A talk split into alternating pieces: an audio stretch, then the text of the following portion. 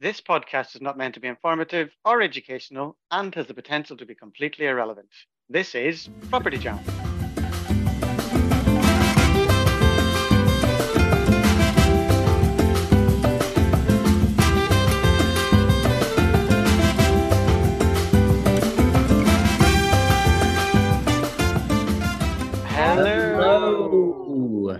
And welcome to this episode of Property Jam, the podcast where we talk about everything on the human side of property. And today we are back with a guest and a very special guest at that. Today we have Ian Bluck of the Midlands.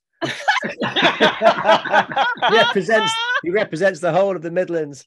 Um, he's also an epic property investor and developer uh, as well as um, I think you just well, we'll let Ian introduce yourself. Over to you. Well, you're making such a mess of it. He needs to. I know. It's I just can't, my baby I can't brain. make that still. any worse, can I? Oh, you So- can. You can say that you're from the black country. Yeah. But just because I've got a really thick accent doesn't mean I'm from there. We're from Oh, Birmingham. Please don't get us mixed up with the Black Country. Nothing against the Black Country, but that is Wolverhampton and West Bromwich and Dudley and that type of place. right, right, right. Go for it. Who are you, Mr. Black? So, uh, yeah, my, my name's Ian Bluck. I, I've been invested in property uh, since 2014, uh, alongside a full-time job at Lloyd's Bank, which I still have. Uh, I sell cars for them. Been doing it 22 years, but it's enabled me to build a portfolio and a lifestyle sort of alongside that. Wow. This is this is the question that I've always wanted to ask Ian: is why do Lloyd's Bank sell, Sell cars? cars. Thank you. Right. So they have a big leasing company called Lex Autolease. So I have about 100,000 cars come back a year from them. At the end of contract, they come to me to get rid of. And they also own Black Horse Motor Finance. So if a vehicle is uh, comes to the end of its personal contract plan, gets repossessed or voluntarily terminated, handed back, they all land to me to get sold. So I can sell anything from Lamborghinis to Bentleys, Ferraris to Nissan Micras, Vauxhall Corsas, uh, everything. So we sell about 125,000 a year, but probably since 2016 we've done a big outsource deal, which I used to wear as like uh, a 60 hour work week, uh, like a badge of honor. Like I'm the first in the office, I'm last in the office. Um, when we outsourced everything in 2016, that's I went from sort of 300 staff down to 11, and I decided to be more in control of my own destiny. So that's where the property become front of mind, and that's where we started taking it serious and probably acting more like investors rather than doing it as a bit of a a bit of a hobby. So uh, I love being part of the bank because you get so much learning from much more intelligent people than me, compliance, regulation. Like we run a billion pound P&L, so you get a load of responsibility, but you get to apply that in your own business, in your own smaller business, and all these things that you get. When you apply them to a small business, it makes it really easy to run. Hmm. So, uh, so yeah, that's that's how the, the property piece has come come about alongside my my full time job, so to speak. Wow. wow. and you, you, you, you really love the day job. That's why you're holding on to it. It's like your passion. Uh, look, uh, don't get me wrong. If they made me redundant after 22 years, I'd snap their hand off. Yeah. Uh, however, I don't. I don't see it as a chore. I see. I sometimes you go, I've got the day job and the Monday morning, but I look at it as an opportunity to learn different things that we can apply uh, into this business. Uh, look, we're speaking with directors of Lloyd's Bank. These guys are on big million pounds of, of, of salaries and bonuses, but we get to pick their brains. We get to work with them closely, and Okay. that Oh, type of know. learning. I know more, more about that. So, like, how have you, like, some of the learnings that you've observed within that environment? Like, what's been a few nuggets that you think actually I can apply that to the smaller business that I operate? So we have so much around stress testing, credit, uh, credit referencing, all that type of thing. So going back last year, we used to stack deals, and I always used to do my numbers at six percent. And at the time, obviously rates with a limited company probably around three and a half, four. And I had so many investors, even my wife saying, well, "Why'd you put the numbers at six percent?" Why did-" And I'm going in case things change. We need to make sure that our numbers still stack up if things get in, into a, a different situation. And obviously, this year, from probably March onwards, we've seen that come to fruition. I'm standing there going, hmm, "Told you so," but it it just it, it just shows just little things like that. Just not always taking everything for granted. That being was going to be rosy. It, it's it's looking at the the not so good side of things and making sure your numbers still stack. Uh, from a point of view of compliance and regulation, obviously working for a bank, really, really important. Uh, and we tend to do that in our own homes when we're doing uh, our HMOs or, or things like that, where we probably go over and above what's probably required. But then when the, the, the, environmental officer or HMO officer comes around, he sees the standards that you're working to. You build a relationship and you actually you, you build that trust that you're going to do what you say you do and you're going to be a good landlord. You're going to be the people that they they want as landlords because you're doing the right thing. Uh, it's just little things like that that we, as you've worked for the bank, you take it for granted. Mm. When you come into a small business or the businesses and people don't do it, and you show them what you're doing, they're like, "Oh wow, it's it's different." Like we work with investors, we'll, we'll have project plans. I know it sounds really simple, but uh, if you've got all your numbers stacked up, you show them all your research and your investor pack, your, your plans uh, to, to, to move the project forward, they'll be like, well, yeah, this is great. And then if you do what you say you do, uh, you tend to make a success of it. Mm, I love it. Yeah. Yeah, and and I guess as well when you when you are working with investors and bringing people into the business, I guess that status or that level of diligence that you've got will really help them as well. It gives them comfort and um, certainty in what you're doing, and it's not just a stab in the dark or you just gone out and decided to buy properties without any thought behind it.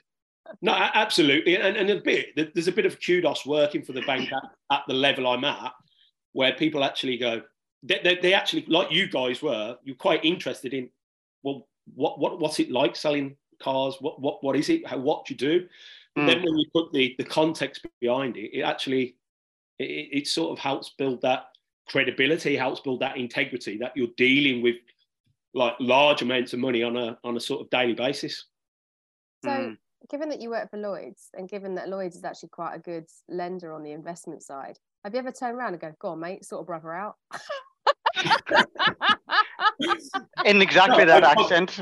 I, I, I probably had more challenges getting credit via Lloyd's than than probably anywhere else. I bet. Uh, and uh, I've never quite used "Do you know who I am?" Because they'll usually go, "No, do please explain to us." Uh, but I, I, work for part of the bank where we used to be able to sell cars for, to staff. So when I say, like, I, I, used to run the cars for staff elements of the, the bank, everybody go, "Oh, I know about that." And you sort of build a bit of rapport there. But yeah, we've we've not been able to pull any strings and and get any better deals uh, like that. However, uh, you know, there's, there's, always the future. We never know. We can. You know what? If you ever apply for a Lloyd's mortgage, like I'm, I'm telling you, in the application somewhere, you've got to say, "Do you know who I am?" Somewhere, somewhere, get that line in. I love that so much. That's amazing. That's amazing. So, a, a question we ask everyone that comes on Property Jam is that what does the human side of property look like to you, or what does it mean to you? Uh, this has sort of evolved over time, and particularly uh, once you've got more involved in different strategies and, and really having property front of mind as part of what I want to be doing. Very much before it was just about housing families, right? But now we've moved into the professional HMO side of things, housing the vulnerable, where we, we currently house domestically abused women, uh, asylum seekers, uh, young offenders, and homeless. It's actually building them a platform from that side of things to integrate back into society, but from a, a professional HMO, building relationships that we can provide nice, safe, warm homes across the West Midlands, right? But not only just that, the community elements in, into the uh, into the house. I know we're dead passionate about that. It's not just we don't want people just to come and live in one of our rooms. We want them to create connections. We want compatibility. We want community, and we first started doing ours just before COVID uh, in that side of things. And it's been that journey that we've just been able to make that better and better an experience for our housemates, both in the professional and vulnerable side. Uh, which that that that for me, from a housemate, is really important. But then from a developing and doing things alongside others with investors, with joint venture partners, that it's not all rosy. Things do go wrong. Things do cost more. Things do take a lot more time. There's lots of uh, challenges. I, I, was on one of, with one of my mentors uh, this morning, just on a quick chat, and he, he said, like, being an entrepreneur, it's not a linear line. It doesn't go like that it's a bit like a roller coaster in a maze with some mad mirrors where you're being shot at with paintballs that are on. and it's it, it, it, it is like that. It, there's, there's so much that comes out. Of, yeah, you, you can't get too low when things don't go wrong because you need to get things back on plan. But you also don't to get too carried away when things are, are going so well because you know there's probably something around the corner that are going to put things off. Uh, yeah. Off. So for me, that's the human side of things. It's it's you, you're going to be doing something, but it's not always going to go exactly to plan, and you've got to have the the sort of resilience uh, and the mindset to sort of get through it. Mm. Yeah, I, I, saw a, I think it was a, a video on TikTok or Instagram or something quite recently where uh, Tom Hanks and several other um, well-established actors were sat around a table talking about, you know, what what they felt were like life hacks or things that they would instill in other people for someone coming through. Um, and Tom Hanks was saying that one thing that he wished he had learned at a lot younger or an earlier part of his career was the saying that this too shall pass. Well, so when you're in that period where things are going really bad and you're having a really tough time what in in your in your business that it will pass and it will get better. But also, when you're having the really good times and everything is going really well and everything is rosy, that this too shall pass. you know, it'll come back around again. Yeah. So never, never become complacent or cocky because what's going well is not always going to be the case. It's never going to be perfect all the time, and the same when it's bad. Yeah, I, I just think you you you just get a bit more wiser as you get yeah. older, and uh, you know what I mean? I can imagine some of the things that I'd, I'd have done. You know, I mean, we've had a bad January. We had a zero valuation mortgage. We've had a, a lease provider where it's fell through. A property that we bought recently that was in probate. We're working on since November. That's fell through, and it's all like, oh, God, right? You kick the dog. You, you, you have a couple of glasses of wine, and then kicking dogs. Yeah, that's what I mean. But now you, you you have your fuck it for five minutes, the you, you, you you calm down, you write down your plan, and then you start executing that again. And it's that's how you've learned as you get older. Where yeah. previously before you might have been a bit of a mood over in the house. Yeah. You know what I mean? You'd have been upsetting everybody because your moods and it's not in the right place. But as you say, it, it does pass in the end. It does, yeah. It's always difficult to see the end away or that point where it will be okay or things will settle down, especially when things are going really bad. But it's uh yeah, it's good to have that in the back of your mind. And you know what? I don't think you actually if I think back to all the things that I know in my mind were crap, I can't really remember the feeling or being there at the time. At the time, and I know that from project one, there was a hell of a lot of stress, and it's been every single project. There has been a hell of a lot of stress at different points throughout the project, and um, yeah, I don't re- I don't recall sitting there and crying, but I remember that I was I, I was probably sitting there and crying at some point. Yeah, I, I, yeah. We, we was talking about stress the other week, and we feel that probably actually a bit of stress is actually good for you because it pushes that boundaries of your hula hoop to get used to it.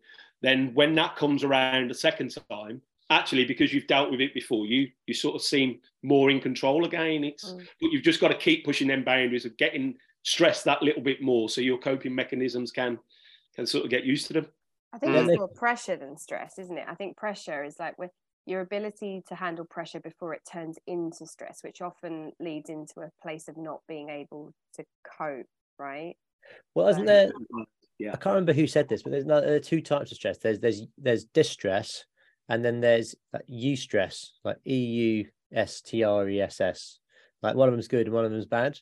I've, Distress sounds has bad. anyone Distress does sound bad. Distress is the bad one, yeah. Yeah. Yeah, distress. I'm Googling Oh, it now, don't 'cause know I've- that. I've- don't know that philosophy. There we go. Yeah, so eustress, E U S T R E S S, moderate or normal psychological stress, inter- interpreted as being beneficial. Okay, there you go. That's what Yeah, so you have yeah. so you have eustress and distress, and you, you want to stay in that eustress state without getting distressed, and that's where you that's that bit of growth, isn't it? Well, I d- I don't mind you stressed, but I don't like me being stressed. Yeah. Very good, That's very right. good. That's right. But I think I think what happens is the eustress stuff takes a while to bed in because it's not until you've got a bit of perspective and life experience where you actually see when you look back on stuff you go, oh, I survived that. I'll probably do it again. You know, it's it's a hindsight thing, isn't it? Yeah. No. And it's, That's it's those it is those moments when things when the shit is hitting the fan that really um determines or proves your resilience and your It's desire to actually want to continue doing what you're doing because it's, a lot of people will give up when Yeah. times are hard um and things are going wrong they're like that's it i'm never doing that again i'm never buying another house because it took me so bloody long to get this one over the line in the first place Or so was they walk away from it or like matt said just forget that that happened until you're in the middle of the next one you're like oh here we go again Been here before. you know what? Rec- recently, like uh, my most difficult project um has taken four and a half years to get the final thing, the, the, the final intention. And what, what you going on day one, going, this is what we're going to do. It took four and a half years to get that final bit done. Um, and it when it's when you're there, and you're just like, hang on a minute. So we had this thing which we bought for 430k, which then we developed it. It went 100k over budget. Uh, but then it got revalued up at 1.1 and then you just get a piece of paper that says now it's worth 1.6 so uh, you get look at you look back and go yeah was it worth it yes it was probably worth it We've done that with our own home. Like, so we when we moved into our own home in 2018, it took us like nine, ten months to get the planning we required. Then getting the funds was a challenge. Then we had problems with the builder, time scales going over, and it all ended up being about two years. But now we sit in our back garden and look what we've built, and you look back and you go, yeah, that was fine. But at the time, me and the builder were like nose to nose at times, going, "You said you'd do this. You said it," and it it becomes what what won't hurt you in five years' time. You'll look back and you know what I mean. It'll all be it'll all be very different. just Mm. sounds like every, every building project that just sounds like a normal day to day It's so true. I mean, But when you do it on your own home, when you do it on your own home, and Oh, people go, "Well, I thought I thought you knew what you was doing," but because Yeah. it's your own home, you, you sort of you're probably not as diligent as as when you're doing Right. a project with somebody else. yeah my, my parents are just in the middle of that process and in maybe and it, it, in summer when they're sitting on their patio with the hot tub and everything's sorted they'll be going oh yes it was worth it right now they're not enjoying life Oh, it's so stressful because you're so emotionally invested in it as well, and it Yeah. feels much more fatiguing. And it's and also when it's your own home, the it's it's that y- you know like Maslow's hierarchy of needs, where shelter is just one of the most important things, and security. It's like both of those things feel affected, so you can't live and you can't sort of relax. It's a horrible feeling. Yeah, Yeah. security when you've got no roof on the house can be quite like It's uh, challenging. It's very challenging, Ian. Yes, yeah, and the rain. The rain's a it. nightmare. I mean, absolute nightmare. i think roofs are overrated personally who needs a roof on their house ah, so silly. Um, amazing yeah. Right. Here we go. So we, we want to know, Mister, have you come armed with a question for us? Yes, so so I posted out on LinkedIn and Facebook, and there was some quite uh, challenging ones, particularly from Van at Coho, which I probably, probably don't think was appropriate, right? So there So was then, nothing in there about an asphyxie wank because he's obsessed with those. no, well, he did mention that to me, Yeah. uh, but he was he was talking about nine inches or three inches. But anyway, I'm not going to go there, right? I'm not going to go there. So I actually asked my kids. So I've got four young children, uh, eight, seven, five, no, eight, seven, four, and two. Ah, Right. And we always play a game called Would You Rather. okay. You played that? I think so. yeah Yeah. Right. Okay. So they said you got you got to play that game, but I'm going to try and do it just so it's a bit involved with property. So, would you rather be stuck on a desert island with Samuel Leeds? Oh, Would you, or would you be rather, or would you rather be married to Piers Morgan? Oh, God. oh my god. Okay, I know the answer. I, yeah, I think I know Oh, my Joe's all about well. Samuel. Oh, honestly, I told you. Teaching I think well. I would rather be married to Piers Morgan. Okay, so I'm with you, but what's your reason? Well, if you're married to him, he's a very busy man, so he's always off doing his own thing. he's ear- he, he's earning shitloads of money, so he'd be a great investor to have on the doorstep, your own uh, personal bank fund, and you can divorce your husband or your wife. Whereas if you're stuck on a desert island, there's no way off it. Well, it's murder, isn't it? There's a way. the There's a way out of the well. there's a way out of the marriage without going to jail. right.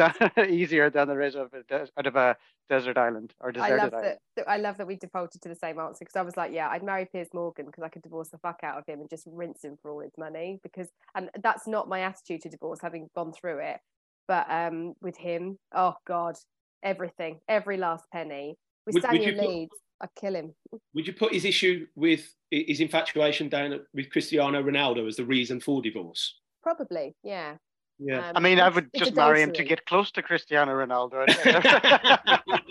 Honestly, both of them can marry each other as far as I'm concerned. It's, uh, yeah, no, no thanks. Just yeah, nah, just uh, yeah, I'd, I'd divorce him on the grounds of adultery uh, with Cristiano Ronaldo, and I'd, I'd absolutely take him take him to the cleaners.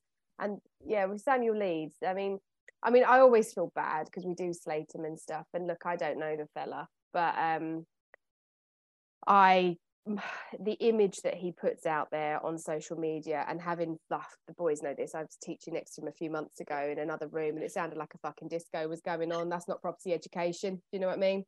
And I, I don't have much respect for him. So that would, if you were then in that environment, trapped on an island, bad things are going to happen. You know, he's going to end up on, you know, in a sandpit and he buried or drowned. I, I think Matt's been quiet. Yeah, where's your head at, Matt? Um, Do you want to marry so, so basically, you're telling me that I have to uh, either be on a desert island with Samuel Leeds or change my sexual orientation. But if you're on a, a desert island with Samuel Leeds and there's no one else there, your sexual orientation may change anyway. You, you never know. and swim a long way. Um, I, I I probably would take Piers Morgan as well. Fair enough. That's is, is that the episode ever. title? Um, Samuel Leeds versus Piers Morgan. I I think so. I think so. I think I'll get quite a lot of traction. I think it might. I think that's probably the first time Piers Morgan has probably won a popularity contest. 100% zero. yeah, That was a good hands question. down. So now he's got the pick of us. You know, he could marry any one of us. Oh God, that's so funny. That was such a good question. So unexpected. I loved it. So what about you then, Ian? Throwing it back at you. Yeah.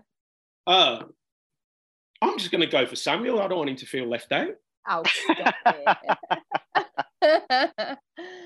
stop it. oh You man. know, we talk we talk about the human side and inclusivity and diversity. True. so, yeah, yeah. Yeah. I'll, I'll take I'll take one for the team, guys. I'll take one for the team. You're a Yeah. good human. Um, Yeah. Yeah, he, he might be a very nice person. You don't know what he's like in reality, what That's the man true. is, what is actually like. So Very true. you could be onto a winner, and we could all be very jealous of you. Yeah. And we'll have our own desert island, and you'll be a divorcee of Piers Morgan. All all three of us. Uh, oh, Niall can be the first wife. I'll be the second. and Matt can be the third. There you go. That's fine. I can wait. Yeah. My yeah, you, you can have my sloppy seconds. He's gonna be skinned by the time he gets to you. oh, that was so unexpected. I loved it.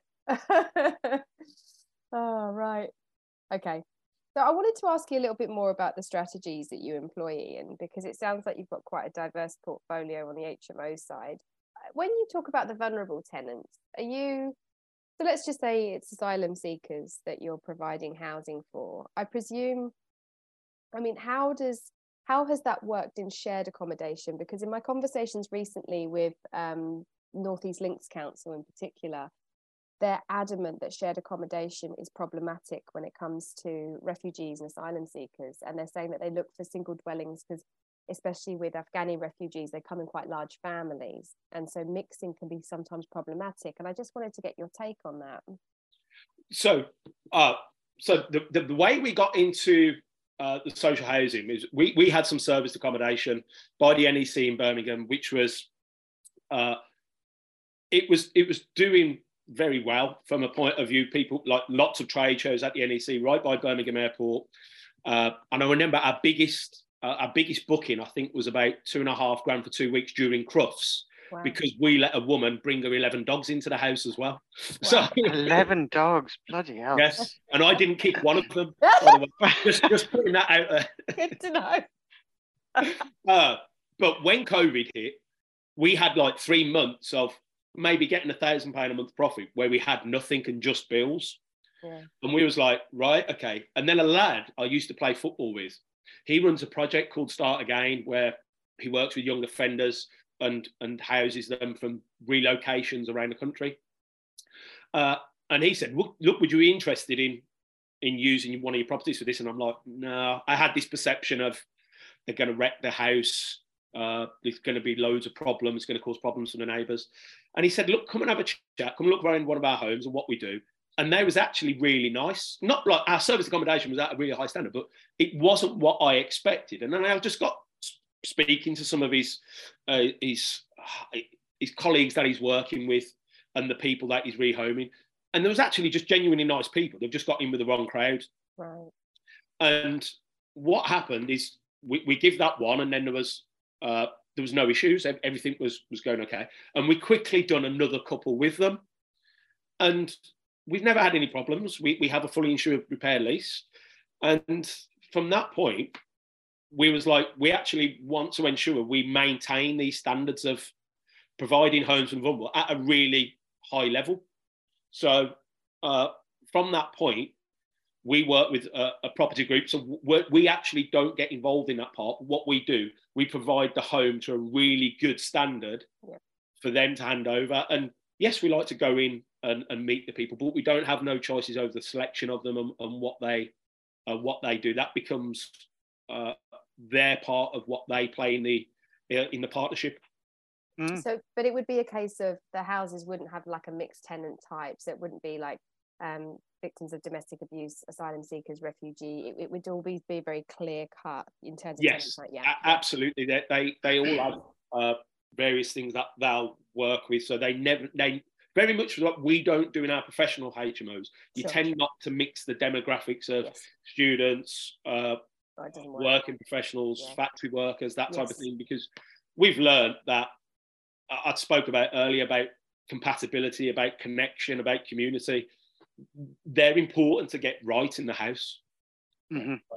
Uh, especially, I, I use COVID as one of the examples. I had a house which I just called like the, the, the, the soccer Saturday house. It was five lads every Saturday afternoon They'd get their crate of Carling, they'd watch Soccer Saturday, they'd have a few beers, they'd go out together, and on the Sunday morning they'd be cooking their breakfast together. So I oh. know if we was going to be putting something in that house as a little thanks, guys, it was going to cost us 50 quid for a couple of crates of Carling and some bacon and sausages and eggs for the Sunday morning.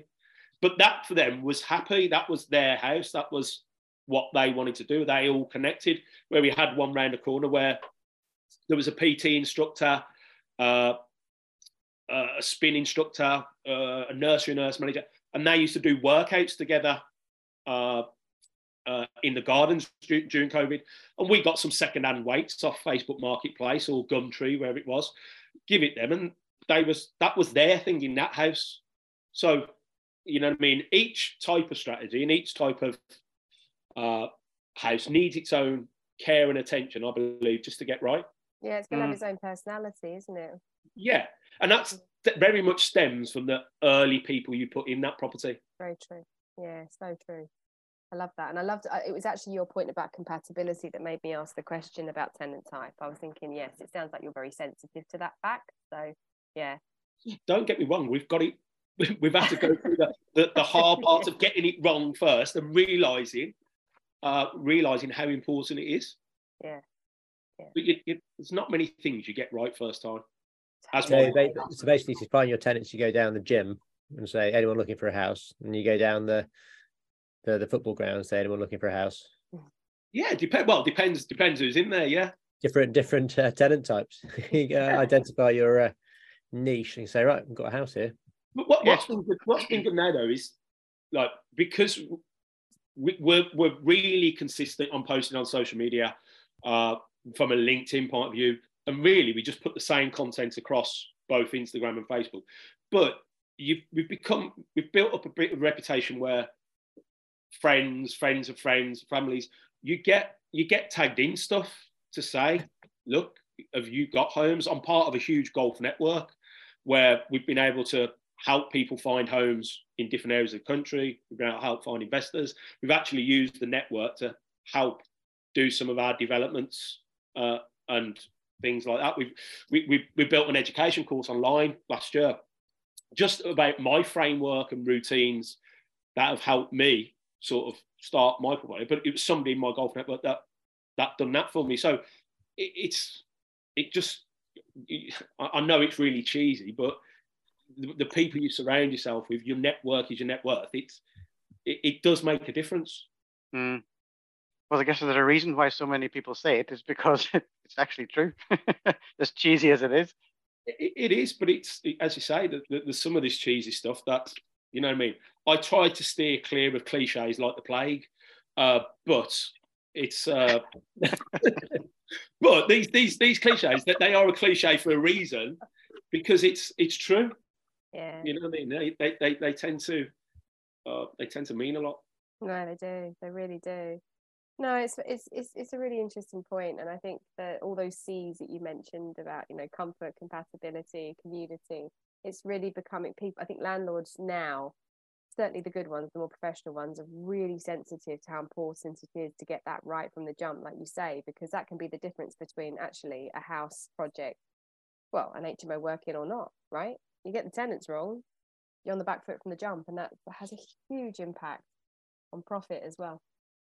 It is because you, you, you, you, you you have people that it will a take a lot of your time trying to uh, sort of pacify maybe arguments or things in the house. You get people that potentially then don't start paying. Then people wanting to move out. Then uh, getting new people in and going through that whole process again. It, it's all time and money, isn't it? So uh, one of the big things that my mentor, it, it, like as part of the one percent club, it, it's getting and keeping your customers. It's so expensive to get a customer, so you need to do what you can to keep them. Yes. And- absolutely. I don't want to call them customers. We, we I prefer to use the, the, the terms housemates, but ultimately you- you're providing a service and a home to them, so they are customers, really. Yeah, paying customers. Well, hopefully paying customers. Yeah. Hopefully, they see themselves as paying customers. I think that's one of the things they don't see themselves as having to pay sometimes. No. Mm, that's Mm. true. So my cat's decided to join us. She's um Oh, hello. Well, she has a she has a regular guest on Property Jam. she really is. But the worst part of it is she's just used a litter tray, and let's just say that the, the, the residual odor is not pleasant. Really. Uh, Oh, you talk about kicking the dog, I might kick the cat in a minute. It's really quite gross. So, um, how about we shift into a game of episode roulette? Do we feel ready? I think so. Let's so, uh, Joe, I believe this is uh, you. With I'm driving. the- Ah! you're, you're driving and or scrolling. Scrolling, scrolling, scrolling. So, Ian, and to first-time listeners of the podcast, um, we every single um time we have a guest on, we like to play a game called episode roulette, and the way it works is we scroll through episodes. So I keep so I scroll, I scroll, I scroll, and our guest says stop, and whatever episode I land on, we ask for the guest's human perspective on that particular episode topic. So we're not going to be quizzing you on the episode because that would just be cruel. Which I know you're a super fan, Ian. Obviously, you've listened to every single episode. I think I missed obviously. one. Oh, fair I don't. I don't want to. I don't want to say like I don't want to take that, that Fine. accolade. But Fine. Fine. That's fine. Um, at least you're honest. I love that. I love that. Good. So, okay, I'm going to start scrolling, and when you're ready, say stop, Ian. Stop. oh yeah, this is interesting. Episode 18 property projects. What's your favorite bit? Uh, I do like the design bit, right? Yeah. Yeah, just I, I've now tried to stop me wasting loads of time scrolling aimlessly on various social medias to try and make it a bit more productive and just going on Pinterest and saving all the really nice designs that I want future houses to look like. uh, but I also I also like the uh, meeting housemates so on viewings like trying to find if they're uh, they're going to fit into the house you know i mean? Previously i've done a lot of obviously people management at lloyd's. Mm. so it's important again getting the right people in and around you for your team. But i look at when you're going out to meet people in that part can we get the right people for the house so i actually like that part Mm. That's good. That's really, really cool. And just designing it for those those people in mind and kind of thinking it through, mapping through the space. Yeah, I you know, I mean, I, I, I see these guys and, and the properties that that they've done. Uh, Tej Patel, we, we're just looking after one of his homes in our in our co-home property management brand in Northfield in Birmingham. They're just stunning homes, uh, really, really top draw, and it's I don't have to do my sales pitch when I'm with somebody mm, because the homes tend to sell themselves. Yes. Mm. it's just it's just taking them round and and just showing them what stunning properties they are. And that, that's what i go back to like once i surround myself with people like that and you're you're working alongside them for them with them uh, you get exposed to all this this this type of design this type of thing that you can then go and overlay in your own projects Copy it, basically. Nick it. Nick their ideas, Copy, basically. copy the best bits and uh, share, share best practice There you go. Share best. I love that. Yeah. yeah. or selfishly steal whichever Yeah, Yeah. definitely feel. All right, great. Right, I'm going to do another scrolly woly. When you're Yeah. ready, say stop. stop Oh, okay. Uh, joint ventures, episode three. I mean, you, you say we a lot. Are you actually in joint venture partnership with somebody or some people? Yeah so so i've got a property business with my wife Lovely. uh, a property business uh, where I, I used to do somebody who I work with. Then we've got another couple, uh, one with uh, uh, uh, an optician, Jay, and then one with uh, Nick, who uh, is part of my golf networking group. So part of a number of them. And I actually, we've got loads on the burner because actually, one of my big things is I like to mix my passion of golf now I'm a bit older with property. Mm. So as p- being part of this networking group called For Business, we actually get to host loads of people on the golf course. Yeah. Right. So it's really good because they can't run off for four and a half hours. Right. So they're so they're by your side. You can actually see if they can count. Because if they struggle counting, they probably don't want to be uh, be in business with them. You can see how they react when things aren't going well. Are they in swearing? Are they throwing the clubs everywhere? Because if they don't like things not going well, property property is not for them. That is Uh, so so- so you can find out so much about somebody four and a half hours around there. But then you're sitting in the bar together and you're having a few beers and a bite to eat. And I love that hosting bit about getting to know people. And and that's been quite successful for us Mm. in building up that potential portfolio of people to do joint ventures with, work alongside, loan money from. Uh, and it's something that I then I enjoy doing. So I've got to go out and play golf and talk about property. My wife goes, Well, aren't you supposed to be at work? No, that is my work. That I am working. work. Yeah. Yes. Yeah, that makes complete sense. I, do you know what? I love the fact that you use like golf as a human barometer for business. That's so great because it's so true, isn't it? You just you- you're testing them without them even realizing it. You're like, well, if you're losing your shit over like not getting a good swing, imagine what you'd be like if a deal went wrong, right? like, Look, and, it, and, Yeah. it, and, it, and it's true. It's like you, you, you, you spend four and a half hours with somebody and you, you don't just talk about property in that four and a half hours. You get to really know them. You get to know a bit about their family, their values, their interests.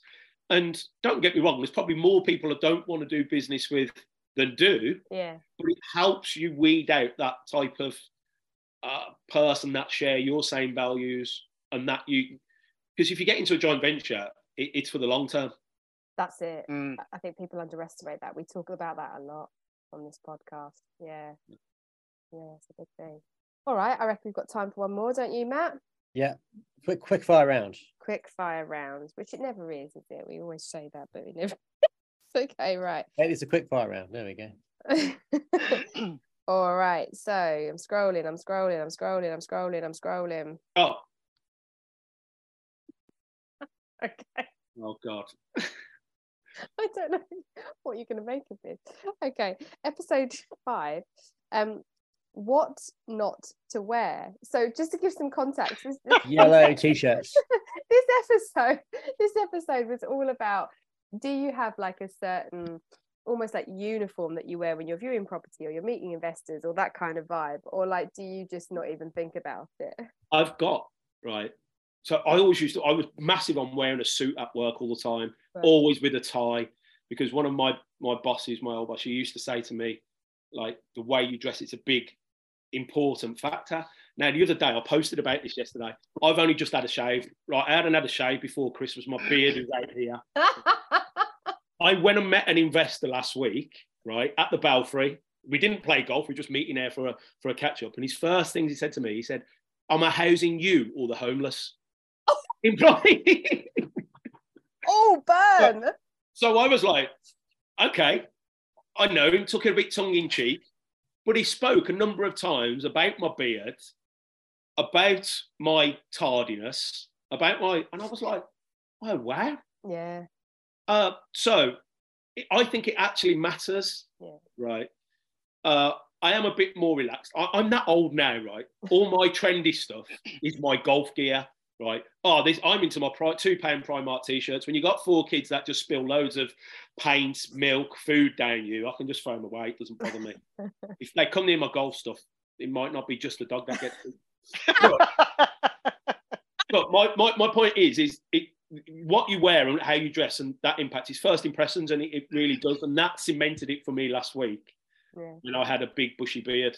That's so funny. I've had the same beard problem as well. I can totally relate. Like- I can see, see the remnants of the the, the, the, the razor rash. the, the five o'clock shadows just sort of returning here. I, I mean, actually, I mean, I think I'm aligned with you on that one. I, I've always, I always go on about it about how important it is to kind of just set the right tone that's authentic to you. So you're not trying to be something you're not, because that's obvious.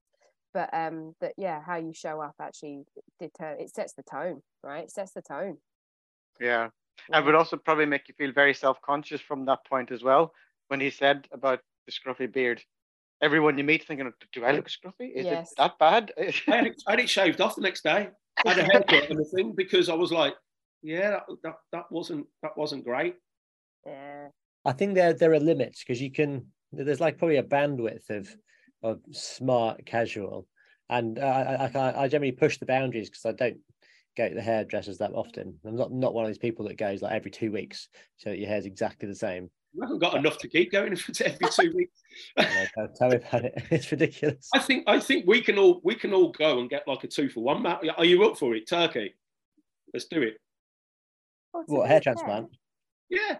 Well, let's go the whole lot. I, I fancy the teeth, the nose, and the and the hair. Oh, Let's just get get an whole MOT. Just go Yeah, for the whole yeah, yeah, absolutely. Yeah, yeah. Um, h- h- how long do you have to take off? It's at least a month to to kind of come back. My only worry is though, if you when you try and get back in the country, will you look like your passport?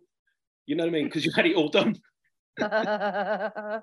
You said you have to take the before photo. So this, this, this was me last week. this is me this week, and my passport's over here somewhere.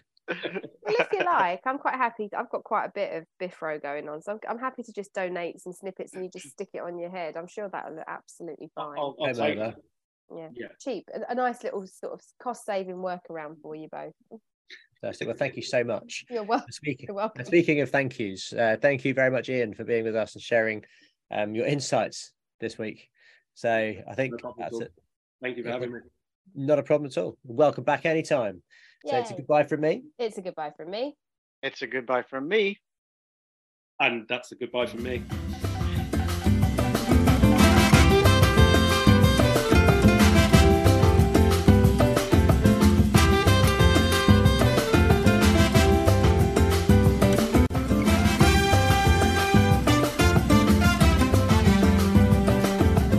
Come and jam with us on social media where you can hear more and see more.